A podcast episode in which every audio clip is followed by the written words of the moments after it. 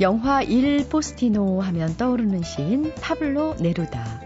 그는 고국인 칠레뿐만 아니라 1971년 노벨 문학상을 수상할 정도로 세계적인 민중 시인이었습니다. 파블로 네루다는 자서전에서 어, 자신의 인생에 대해 이렇게 표현했습니다. 빵도 맛보고 피도 맛보았다. 시인이 그 이상 무엇을 바라겠는가?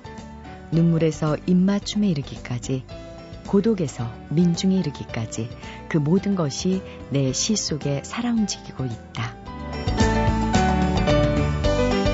뭐 우리가 시인은 아니지만은요 우리도 살면서 정말 빵맛도 보고 피맛도 보고 그렇게 극과 극을 경험하면서 살잖아요. 그래도 다행이라면 다행인 건 매일같이 빵맛만 보는 것도 아니고 매일같이 피맛만 보는 것도 아니어서요. 그 어떤 맛도 영원하지 않다는 게 다행이란 생각이 가끔은 듭니다. 지금은 좀 쓴맛이어도 곧 빵맛을 볼 수 있는 날을 기대하면서 인사드릴게요. 안녕하세요. 소리나는 책 라디오 클럽 김지은입니다. 뉴욕의 한 도서 수집가는요, 좋아하는 책이 있을 경우엔 두 권을 사서 한 권은 잘 보관하고요, 다른 한 권은 손때 묻혀가면서 열심히 읽는다 그래요. 어, 같은 책을 두 권까지 사지는 못하더라도 자신이 읽을 책은 어, 꼭 손수 돈을 내고 구입하는 분입니다. 책마을 소식 오늘도 세종대학교 만화 애니메이션 학과의 한창원 교수님 모셨는데요. 안녕하세요. 네, 안녕하세요. 어, 제가 이건 확신할 수 있어요. 한 권은 보관용, 한 권은 손때 묻혀가면서 읽으려고 두 권을 사신 적은 없지만 모르고 두권 사신 적은 어떻게 알았지? 저도 네. 가끔 저도 네. 놀라요. 저는 온라인 서점으로 주문을 절반 정도 하는데요. 네. 주문하고 나면 꼭 한두 권이 경고가 뜹니다. 주문했던 책이. 그래서 아차 맞다 이거 봐서 집에 있구나. 이런 그러면 그 책을 한 번 더 보게 되죠. 아 이 정도는 내가 이 책을 좋아했던 책인가 보다. 그쵸? 네, 그런 생각이 듭니다. 예, 저도 집에 이제서 열심히 읽다가 네. 회사에 그 책이 있는 거예요. 네. 그래서 내가 이거 언제 여기 가지고 왔지? 요즘 이제 책을 좋은 책을 이렇게 소개하고 나면 어, 김지은 씨한테 뺏기고 나서 또 한번 사- 다시 한번 사는 경우는 있습니다. 예, 예. 제가요, 네. 읽었던 책을 뺏은 적도 있더라고요, 세상에. 책 욕심이 많아서. 자, 교수님, 오늘은요, 네. 어떤 책을 또 저한테 뺏기시려고 네. 준비하고 계신지, 오늘 책 제목이 차별받은 식탁. 어, 먹는 얘기인가요? 세계 뒷골목의 소울푸드 견문록입니다. 어. 우에하라 요시로라는 분이 쓰신 책인데요.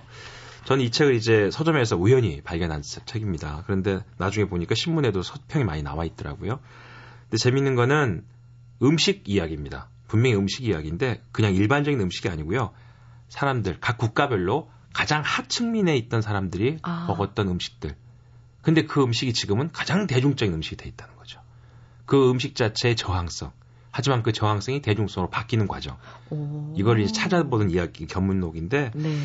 제가 서울에 와서 저는 이제 지방에서 학교를 다녔기 때문에 어디서 다 나오셨나요? 목포 네, 다녔죠. 목포. 네, 목포 다녔죠. 목포에서 낙지를 먹을 때요. 아. 항상 연포탕이나 생낙지를 네. 먹습니다. 근데 서울에 대학교 1학년에 왔는데 네. 선배들이 맛있는 낙지를 사준다고 네. 무교동 낙지를 사주는데요. 시뻘건 낙지에 맛도 없이 계속 맵게만 먹는 거예요. 양념을 안 해요? 전라도는 안 합니다. 아, 그냥 연포탕으로? 연포탕하고 그다음 생낙지 아니면 그냥 데쳐서 이걸 그냥 먹는 거죠. 슴슴하게. 그렇죠. 이 책은요. 기존의 다른 음식 책들은 음식은 문화다. 음식은 맛이다. 뭐 이렇게 얘기하는데 이 책은 음식은 계급이다. 계급이다. 예. soul food, 영혼이 담긴 음식. 이게 뭘까? 그러니까 그 정도로 눈물 나게 먹었던 음식이라는 거죠. 음. 여기서 가장 먼저 나왔던 얘기가 본인 스스로가 그 어릴 적 먹었던 아브라카스라는 요리를 얘기합니다. 아브라카스가 소 창자를 바짝 튀긴 거래요. 근데 알고 보니까 이게 불황민 요리랍니다. 일어로. 일본말로 불황민 요리인데 불황민은 전 근대 일본의 신분제도에서 최하층 천민들이 살던 곳을 불황이라고 그랬답니다. 아. 그리고 그곳에 살던 이들을 불황민이라고 부르죠. 신분제 철폐 이후의 근현대 일본에서도 아직도 이 지역에 사는 사람들은 천민의 후예라는 이유로 알게 모르게 차별을 받고 있대요. 본인이 또 그 계급이라는 거죠. 자기가 태어난 오사카 남부의 그 사라이케라는 부락이 예전부터 그런 부락이었다는 거죠. 아. 그러면서 자기가 생각하는 거예요. 이런 하층민들의 음식이 어떤 의미를 가질까라고 네. 찾기 시작했다는 거죠.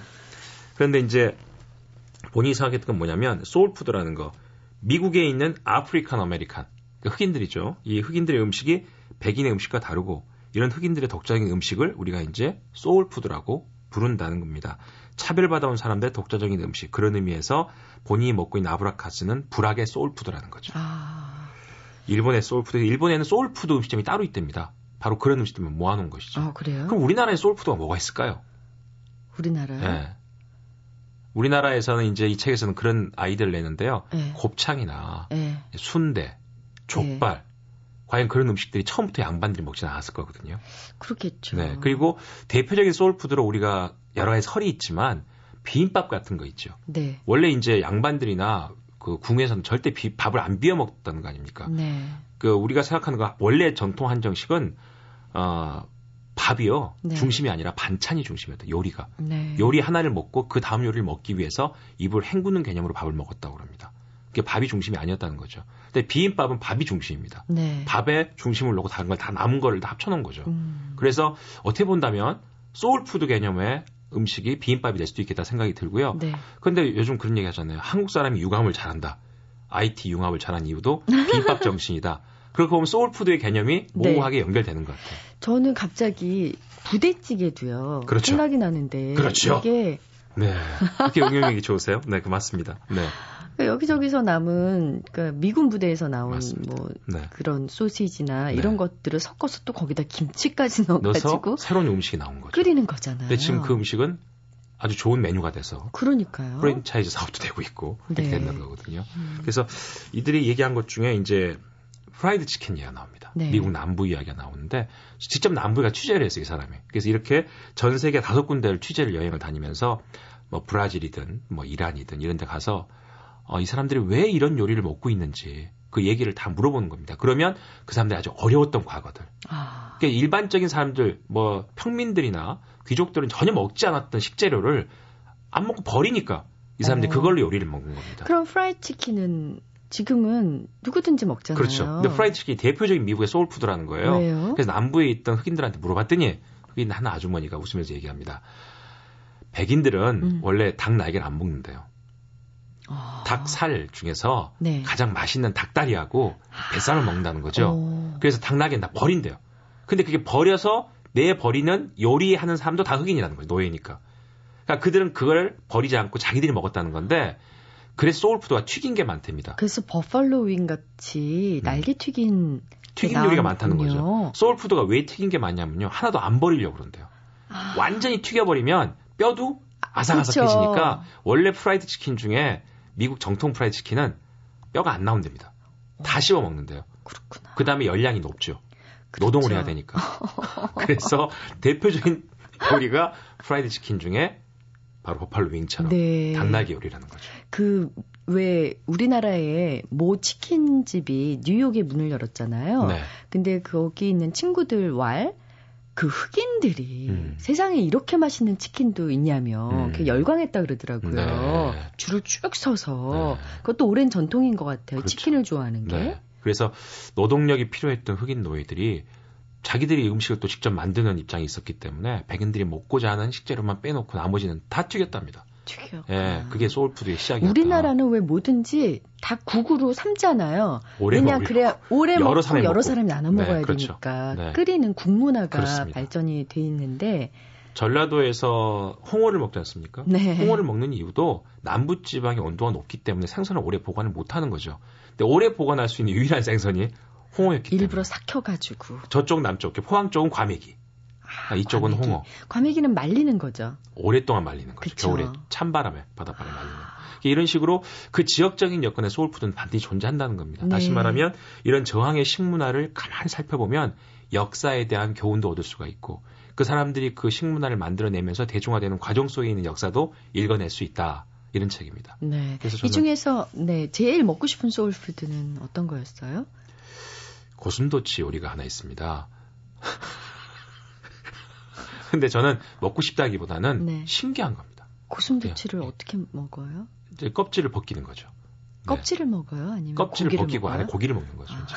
그러니까 아무도 안 먹는 요리. 그러니까 soul food의 시작은요. 아무도 안 먹는 식재료입니다. 버리는 버리는 식재료. 어. 그게 어떻게 대중화가 되는 과정에 역사성이 있다는 거죠. 아. 그걸 찾아보면 그 지역적인 문화까지도 이해될 수 있다. 하긴 고슴도치 껍질 벗기려면 굉장히 힘들 텐데 네. 아무도 안 벗기겠죠. 그러니까 힘든 사람들이 그렇죠. 먹겠네요. 그렇습니다. 네, 차별받은 식탁. 아주 재밌는 책일 것 같습니다. 네. 고맙습니다. 네, 감사합니다. 잊혀질 뻔한 책, 놓칠 뻔한 책, 그런 아쉬운 책들을 소개해드리는 시간, 뻔한 책. 이번 주에 소개해드릴 뻔한 책은요, 프랑스의 중견 작가죠, 장폴 디부아의 프랑스적인 삶이라는 소설인데요. 글쎄, 프랑스적인 삶은 어떤 삶일까요? 먼저, 어, 프랑스적인 삶에 대한 설명, 도서 출판 밝은 세상의 김동주 편집장의 설명 들어보겠습니다. 소설의 주인공이 이제 폴 블릭이라는 사람인데 보통 사람입니다. 보통 사람이고 이제 뭐 일러스트레이트 기자고 그 사람이 현재 54세가 되었는데 그 54세가 되기까지의 파란만장한 개인의 삶을 그동안에 그 벌어졌던 뭐 정치적 격변이라든가 개인적인 가족 예, 파란만장한 또 일이 있었을 테고, 그러니까 뭐 학창 시절, 뭐 또 결혼해가지고의 그런 또 문제들, 또 직업에 대한 고민들, 자기 정체성에 관한 고민하는 이야기, 보통 삶 속에서 찾을 수 있는 다양한 이야기가 담겨 있다고 보시면 됩니다. 그 시대가 이렇게 변화하면서 그 삶을 바라보는 시각도 좀 달라지잖아요. 대통령이 바뀌면서 자기 삶도 나이를 차츰 먹어가게 되잖아요. 어릴 때는 두골 시절이었고, 뭐 대학 시절에는 뭐 조스팽 시절이었고 뭐 이런 식으로 변천 과정 속에서 자기도 이제 세상을 바라보는 시각이 차츰 달라지고 그러니까 어떤 보통 사람의 그런 삶을 아주 그 재미있고 치밀하게 그리고 있기 때문에 읽는 재미가 또 뛰어나고요. 그 유머 감각도 뛰어나고 입담을 맛보는 재미도 아주 뛰어납니다. 네. 어, 읽는 재미, 또 입담을 맛보는 재미, 유머 감각. 아주 뛰어난 소설 프랑스적인 삶. 2005년에 출간이 됐더라고요. 어, 당시 그 프랑스에서는요. 페미나 문학상을 수상하고 또 4개의 문학상에 노미네이트 됐을 만큼 화제가 된 책이라고 하는데 왜 우리나라에서는 기대만큼의 결과가 나오지 못했을까요? 그 이유 김동주 편집장의 분석으로 들어보겠습니다. 프랑스적인 삶이라고 하니까 우리와 전혀 별개 얘기를 하고 있는 것은 아닌가 이런 오해가 있었던 것 같아요. 사실은 그건 프랑스적인 삶을 통해서 한국적인 삶을 반치해 볼 수 있는 책입니다. 그러니까 뭐 프랑스인의 삶이나 한국인의 삶이나 그게 보니까 별로 다르지 않습니다. 이렇게 뭐 지지고 볶는다 그럴까요? 이 삶이라는 게 되게 그렇잖아요. 그런 프랑스 사람들도 똑같은 마찬가지 고민을 하고 살아가고 있고 프랑스 사람들도 정치나 정치인을 바라보는 이런 시각들도 비교해 보자면은 그 2차 대전 이후 45년 이후의 역사는 거의 비슷한 과정을 거쳐오지 않았나 생각되고 오히려 그래서 프랑스를 막연한 환상 같은 것을 가지고 있었는데 오해들을 많이 풀게 됐습니다. 저 개인적으로는 소제목이 역대 프랑스 대통령 이름으로 되어 있습니다. 책을 보면은 보통 사람들이 그 대통령 후보에 대해서 얘기하는 거, 정치인들에 대해서 얘기하는 거 이런 장면들이 꽤나 지금 나오고 있고요. 그래서 우리도 대선을 앞두고 우리나라 독자분들도 프랑스 국민들하고 우리하고 좀 비교도 가능할 것 같고요. 시사적인 연관성도 있지 않나 이렇게 생각하고 있습니다. 네. 어, 지금 말씀해 주신 김동주 편집장은 이 책의 작가 장볼 디부아가 내한했을 때 직접 만났대요. 근데, 어, 장볼 디부아는 우리나라 영화 중에서 박하사탕을 인상 깊게 봤다. 이렇게 얘기를 했는데, 그래서 그런지 김동주 편집장은 프랑스적인 삶, 이 소설이 영화 박하사탕과 좀 비슷한 느낌이 든다고 기쁨을 하시더라고요. 그렇다면 이 책을 통해서 작가는 어떤 얘기를 하고 싶었을까요? 김동주 편집장의 설명 마저 들어볼게요. 이 작가가 특징이 있는 게 작가의 나이와 주인공의 나이를 대부분 일치시키는 작가입니다. 그래서 자기가 가장 정확하게 세상을 바라볼 수 있는 주인공을 내세우는 거죠. 자기 나이가 54세이기 때문에 54세 때 이 소설 썼거든요. 그만큼 가감 없이 삶을 보여주고 있고 보통 사람들이 삶은 과연 무엇일까? 내가 삶에서 무엇을 찾아야 할까? 삶이 우리에게 주는 것은 무엇일까라는 것을 고민하는 경우가 많이 있는데 이 책 같은 경우는 어릴 때부터 54세까지가 된 폴 블릭의 어떤 삶을 통해서 아 정말 저런 게 삶이구나 이런 게 삶이다 라는 어떤 메시지를 얻어갈 수 있을 거라고 확신하는데요. 분명히 말씀드리지만 다 읽고 나면 정말 좋은 책이라는 생각이 들어들 것 같습니다. 꼭 한번 읽어보세요. MBC 라디오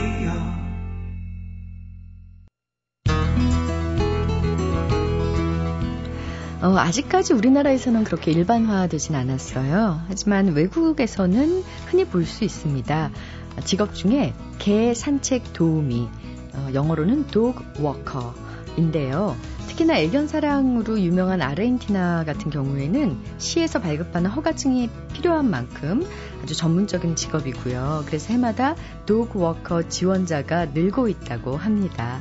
자, 여기 도그 워커로 일하면서 인생 역전을 꿈꾸는 한 남자가 있습니다. 그 남자 어떻게 됐을까요? 같이 산책시키던 그 개가 이 남자의 인생에 정말 역전을 가져왔을까요? 소설 개를 산책시키는 남자의 저자 전민식 작가 모셨습니다. 안녕하세요. 네, 안녕하세요. 집에 개 키우세요? 아, 없습니다. 없으세요? 예. 한 번도 안 키워보셨어요? 아닙니다. 어렸을 때는 키웠죠, 당연히. 아, 그러면 이 개를 산책시키는 남자라는 예. 어, 아이디어는 어디서 얻으신 겁니까?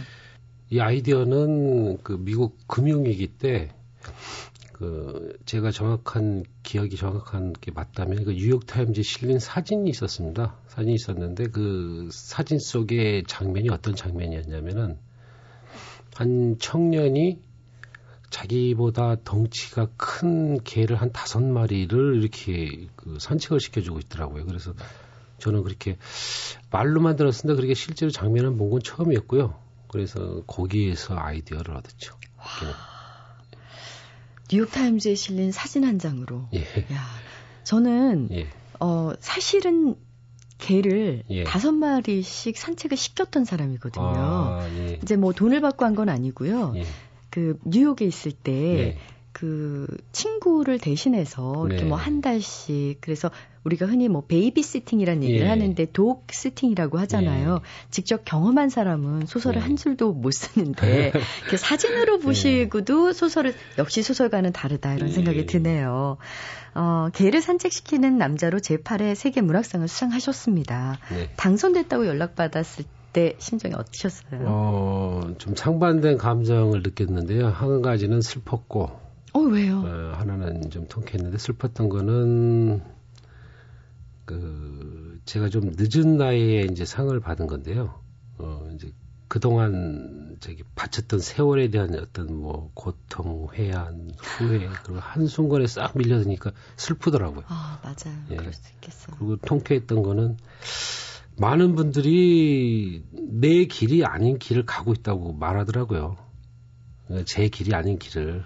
뭐 야, 너 이제 소설은 아닌가 봐. 예, 이런 그렇죠. 반응들이 예, 많았군요. 그렇죠. 그렇죠. 그, 그래서 그랬는지, 뭐, 그 주변에 이제 뭐 지인이나 아니면은 제가 알고 있는 꽤 유명한 뭐 역술가라든지 심지어는 뭐 무당이라든지 그런 분들이 다, 그, 너는 글쓸 팔자가 아니다 그러더라고요. 그럼 무슨 팔자래요? 어, 뭐 사업할 팔자라고 말해준 분도 있고 중 팔자라고 말해준 분도 있고 근데 이제 그게 만약에 운명이라면은 그 운명을 휘어보고 싶었습니다. 제 그 인간의 의지로 그것에 대한 통쾌함이 있었습니다. 네. 인생 역전을 꿈꾸는 예. 이한 남자의 얘기를 쓰셨는데요. 소설을 완성하기까지 걸린 시간은 2년 정도 걸렸습니다. 아, 2년이나 걸리셨어요.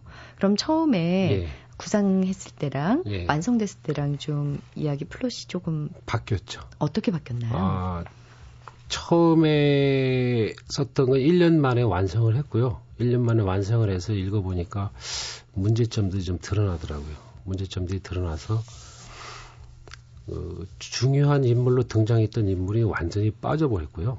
어떤 사람이었어요? 어, 그 사람은 먼저 원고에서는 그 국가 정보 수집원이라는 직업을 가지고 있는 분인데 그분이 이제 이 주인공인 도랑이라는 인물을 궁지로 모는 역할을 했었는데 너무 자교적인 느낌이 든다라는 생각이 들어서 그분이 빠지고 아예 빠졌네요. 예, 완전히 빠지고 그분 대타로 이제 몽몽 원장이라는 분이 등장을 한 겁니다. 그거 잘하신 것 같아요. 몽몽 원장님은 이제 예. 동물병원 원장이십니다. 네. 예, 소설 속에서. 근데 어, 소설을 읽으면서 이제 예. 인물에 대해서 저희가 지금 얘기를 나누고 있는데 이제 예, 도랑 예. 도랑에 빠진 사람인가요? 이름은 아. 어떻게 지으신 거예요? 예, 이게 도랑이라는 건 아시겠지만 이제 그 작은 개울을 말하는 거지 않습니까? 근데 이거를 저는 경계의 의미로 썼습니다. 뭐 버려야 할 것과 버리지 말아야 할 것, 뭐 삶과 죽음, 그리고 이쪽과 저쪽 그런 의미로서 하나의 물기를 정하려고 했었는데 그렇다고 사람 이름을 좀 큰 의미로 개울이나 강물이나 그렇게 쓸 수 없어가지고 그래서 도랑이라고 쓰자. 어, 도랑도 어쨌든 이 편과 저 편을 나누는 물길이긴 하니까 그래서 네. 쓰게 된 겁니다. 어, 사실 이 책에서 등장하는 도랑은 예. 아주 잘 나가는 컨설턴트였어요. 예. 그러다가 이제 바로 그 진주라는 산업 스파이를 만나면서 예. 사랑이라고 믿었던 것이 예. 결국은 이제 어, 인생을 나락으로 떨어뜨리게 되는데 이런 걸 묘사할 때 예. 이게 남의 얘기처럼 묘사하시지 않고요. 예.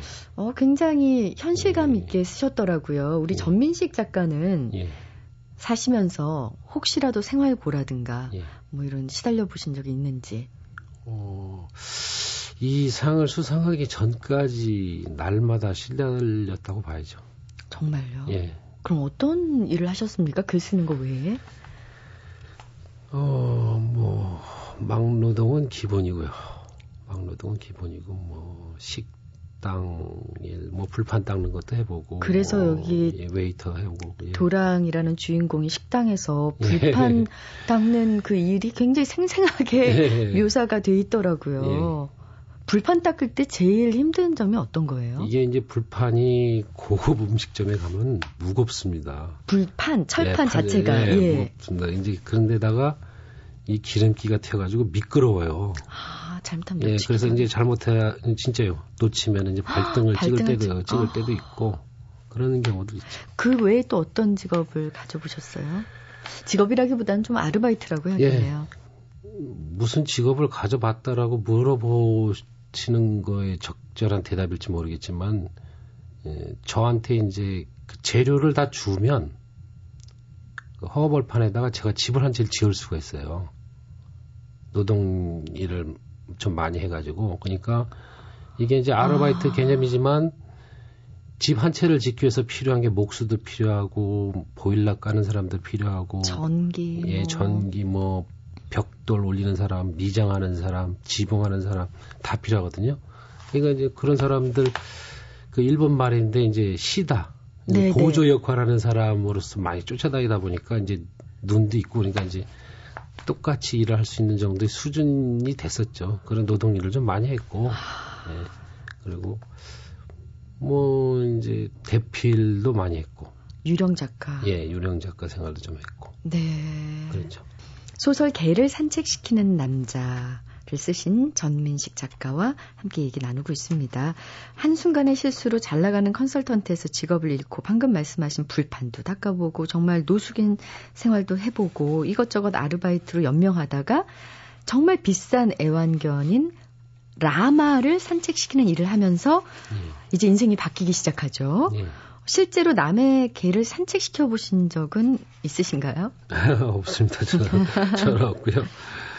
그냥 제가 자란 동네가 시골이니까 지금 저희 집에 이제 여러 마리 흔한 말로 이제 똥개가 이제 몇 마리 있었는데 뭐 얘네들도 똑똑하고 산책은 아, 시킨다는 개념은 아니고 제가 나가면 개들이 따라오죠. 걔네들하고 같이 산책을 하는 거니까 그 정도의 산책이지 뭐 그 이상은 없습니다. 네. 그러나 이 소설 속에서 어, 비싼 애완견 라마의 경우는 좀 다릅니다. 왜냐하면 굉장히 소중하고 예. 그런 개이기 때문에 이 어, 개를 산책시키는 남자 임도랑은 해야 될 일이 참 많죠. 예. 꼼꼼히 기록해야 될 것들도 많고요. 예. 네. 직업적으로 충실하려면 이제 뭐 개를 산책시키는 이제 도그 워커니까 그 개 산책시키는 그 직업을 등장시키기 위해서 그 개 쫓아다니면서 연구를 많이 했습니다. 개는 어떤 습성을 가지고 있고 걔는 언제 볼일을 보고 그리고 이제 제도적으로 우리나라에 어뭐 볼일 본 거를 어떻게 처리를 해야 되고 그리고 공원에 가서 개 산책시키는 사람들도 구경도 하고 그러면서 보니까 아 1차적으로 그 개의 배설물을 처리하지 않으면 아, 그 과태료가 3만 원을 물게 돼 있구나라는 네. 것도 알게 되고 그리고 이제 그 순종 같은 경우에 그 가격이 좀 비싼 개 같은 경우에는 그 함부로 교미를 못하게끔 하는 어떤 그런 것들이 되게 민감하다는 걸 알게 됐어요. 그 애견하시는 분들을 통해서 알게 된 건데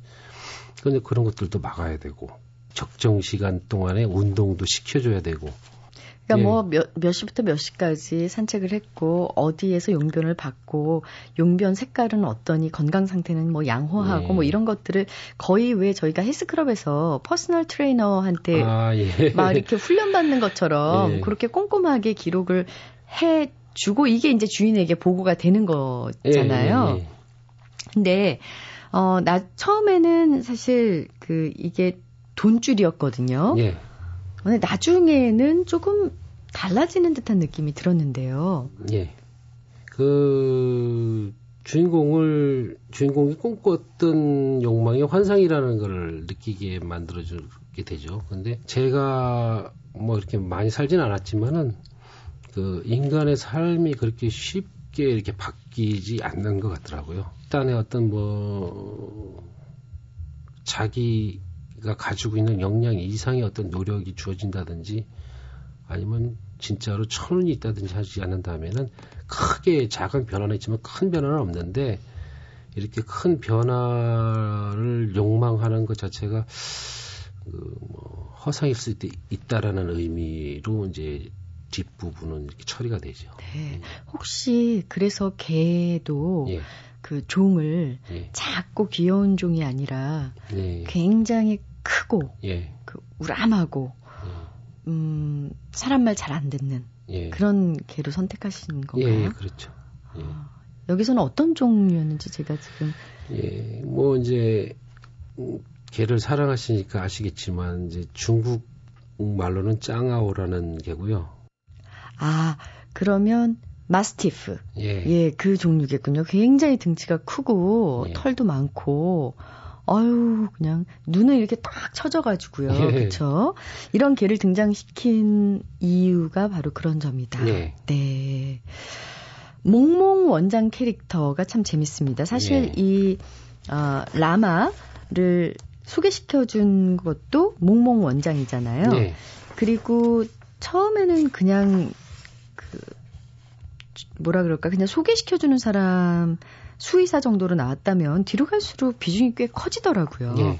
몽몽 원장이 이 소설에서 맡은 역할은 뭘까요? 그 임도랑이라는 인물이 그 욕망을 꿈꾸는 게 위선이라는 걸 이제 증명시켜주는 인물로 등장하거든요. 그러니까 이제 그 임도랑이라는 인물 주인공을 욕망을 꿈꾸게 만들기도 하지만 그 이제 꿈꿨던 그 욕망이 사실은 위선이라는 걸 증명시켜주는 좀 이율 배반적인 어떤 성격을 음. 가지고 있는 인물로 등장을 하죠.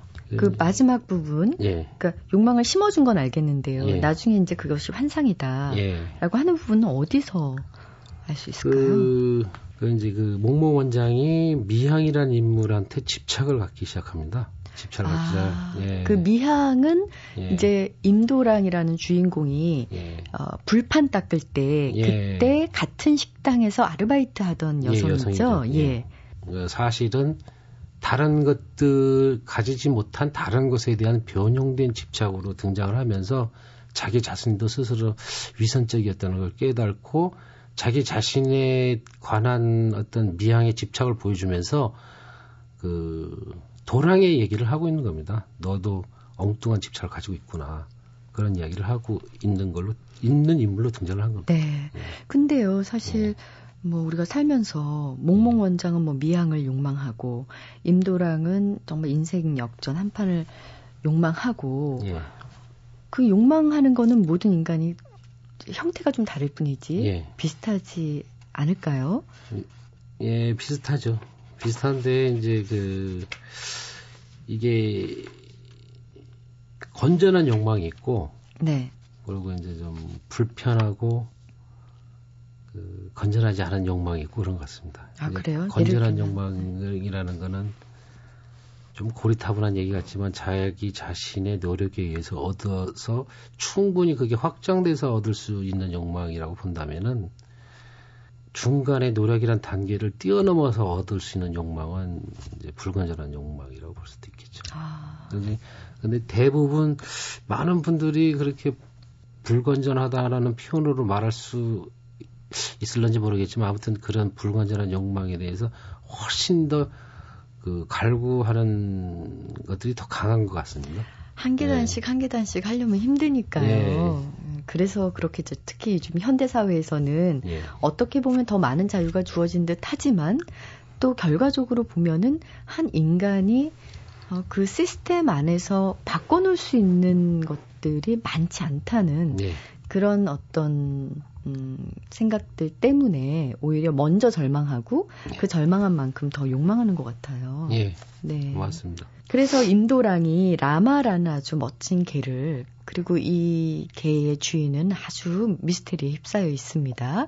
어, 이 개를 위해서라면 무엇이든 돈도 아끼지 않죠. 그래서 어, 임도랑이 정말 그 불황한 패션에서 나중에는 아주 고급 양복에 가죽 신발까지 선물을 네. 받게 되죠. 네. 이제 그렇게 인생이 정말 조금씩 제 궤도를 찾아가고 있다고 임도랑이 생각할 무렵 독자들은 조금씩 더 불안해졌던 것 같아요. 네. 무슨 일이 생길 것만 같고 네. 왠지 이렇게 해서 소설이 안 끝날 것만 같은 생각이 좀 들었었거든요. 네. 뭐 소설의 결말은 스포일러가 될 수 있으니까 밝히진 않겠지만은요. 처음부터 이런 결말을 염두에 두셨습니까? 모르겠습니다. 제가 그 저는 삶을 긍정적으로 바라보는 편인데도 일정 부분은 어쩔 수 없이 그 저기 냉소적인 그 염소주의적인 성향을 가질 수밖에 없는 것 같아요. 어떤 부분들이냐면은 인간의 삶이 그자 그다지 크게 바뀌지 않는다는 것 모르겠습니다. 그 아주 그 어, 굉장히 큰 자기 그릇보다 훨씬 더 큰 노력을 통해서 바뀌어질 수는 있겠지만은 그렇게 크게 자기가 일상을 살아가면서 쉽게 바뀌지 않는다고 보는데 그 그래서 이미 결론은 정해져 있는 상태에서 출발한 겁니다. 소설은 네. 바뀌지 않을 것이다. 이 임동이라는 인물이 꿈은 꾸지만 음, 헛, 헛되지는 않은 거죠. 모두 다 욕망은 있는 거니까 헛된 것은 아니지만 자기한테 주어진 어떤 그 환경에서 충분히 꿈꿀 수 있는 확정해서 꿈꿀 수 있는 욕망이니까 헛되지는 않은 건데 결국에는 결론은 이제 바뀌지 않을 것이라고 결론을 내놓고 네. 그렇게 해서 작업 음, 그렇게 시작을 하셨군요. 예. 네. 읽는 내내 아주 굉장히 재밌습니다. 뭐 어떻게 될까? 다음엔 어떻게 될까? 어, 소설 읽는 재미도 있고요. 예. 어, 그리고 또 어떻게 전체적으로 보자면 굉장히 성실하게 썼다라는 느낌을 독자로서 받았고요. 아, 예. 심사평도 예. 그런 걸 많이 받았는데 그것은 아마도 그 뭐 당선 이번에 세계 문학상에 당선되기까지 아홉 번쯤 최종심에서 고배를 마셨던 예. 어떤 공력 같은 것들이 느껴졌고요. 예.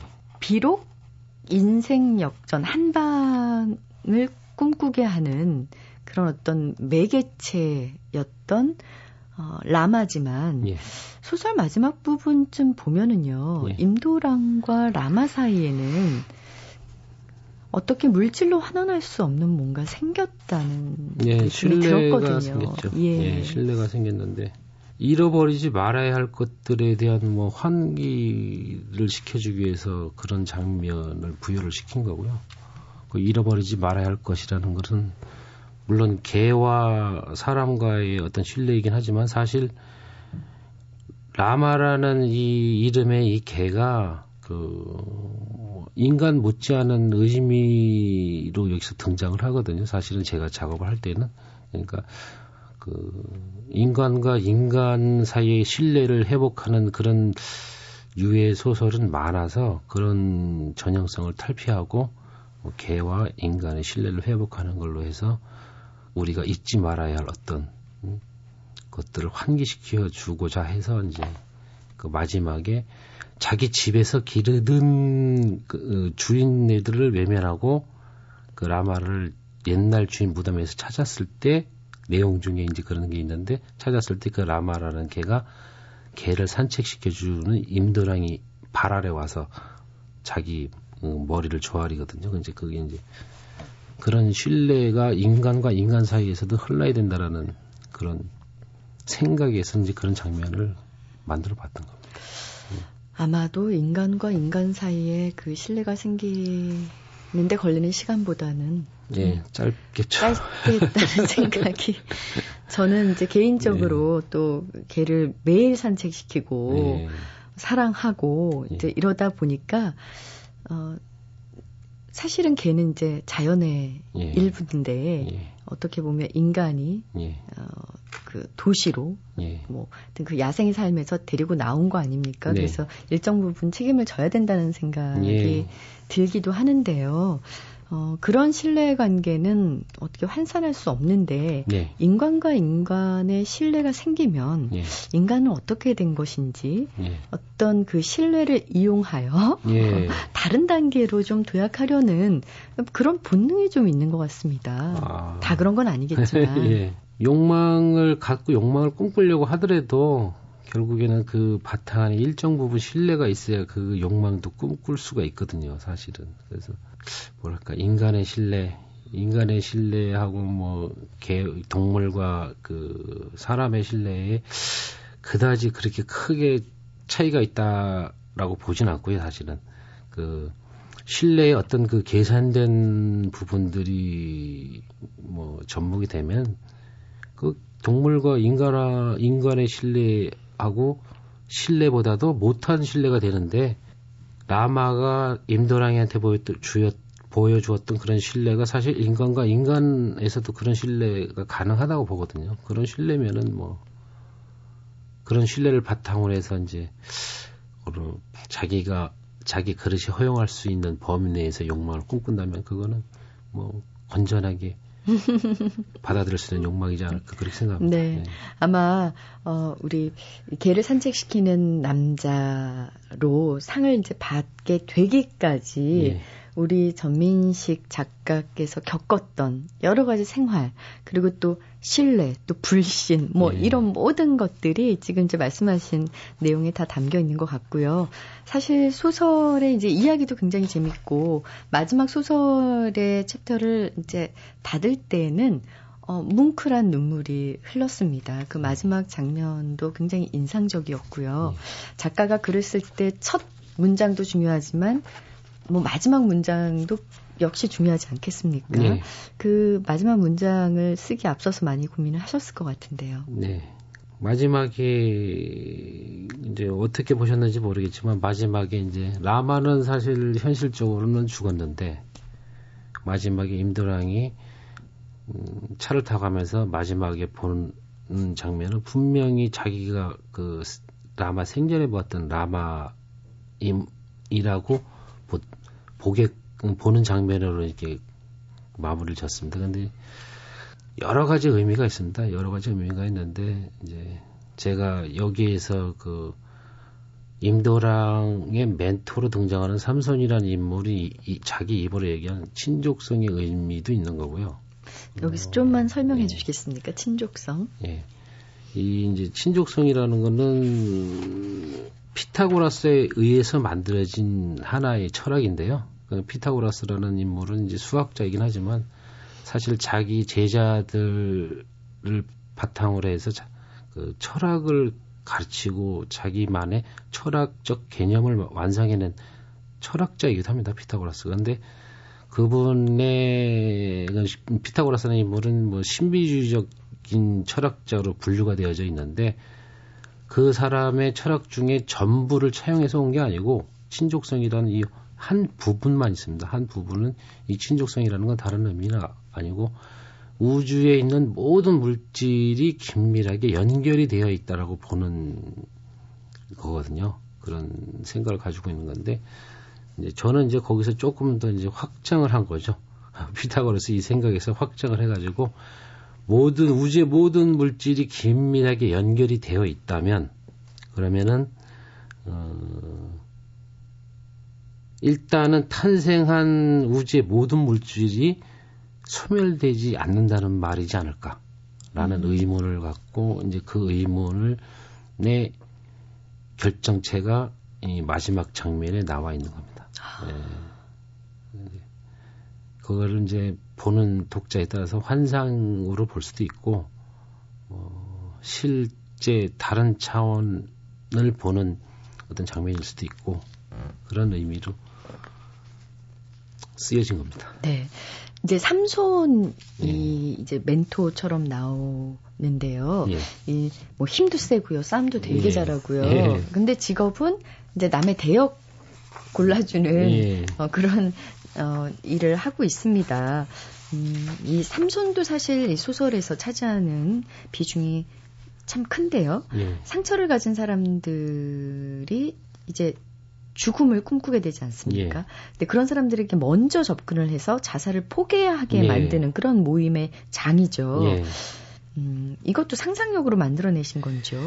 예, 상상력으로 만들어낸 거고요. 실제로 이런 모임이 있는지는 모르겠습니다. 모르겠고, 그 이제 사실 이런 모임을 만들어낸 데는 제가 이제 친한 친구들이 그 스스로 이제 자기 목숨을 끊어서 이제 다른 세상으로 간 친구들이 있는데 그 친구들 때문에도 안타까웠고 그리고 오늘 아침에도 본 뉴스 기사 중에 이제 뭐 대학생도 한 명 자기 진로가 불분명하다고 느껴서 이제 다른 길을 택했고 뭐 중학생도 그런 일이 한 번 있었고 그래서 야 이렇게 스스로 목숨을 끊는 것이 에, 결국에는 자기 자신의 존엄을 버리는 건데 인간의 존엄을 버리는 건데 왜 이런 것들이 사회에 만연해 있을까 이런 것들을 좀 막았으면 좋겠다 그냥 저 개인적인 생각이 들어서 그래서 이런 음, 소설 속에 이런 모임을 등장시킨 겁니다. 그리고 삼손을 그 등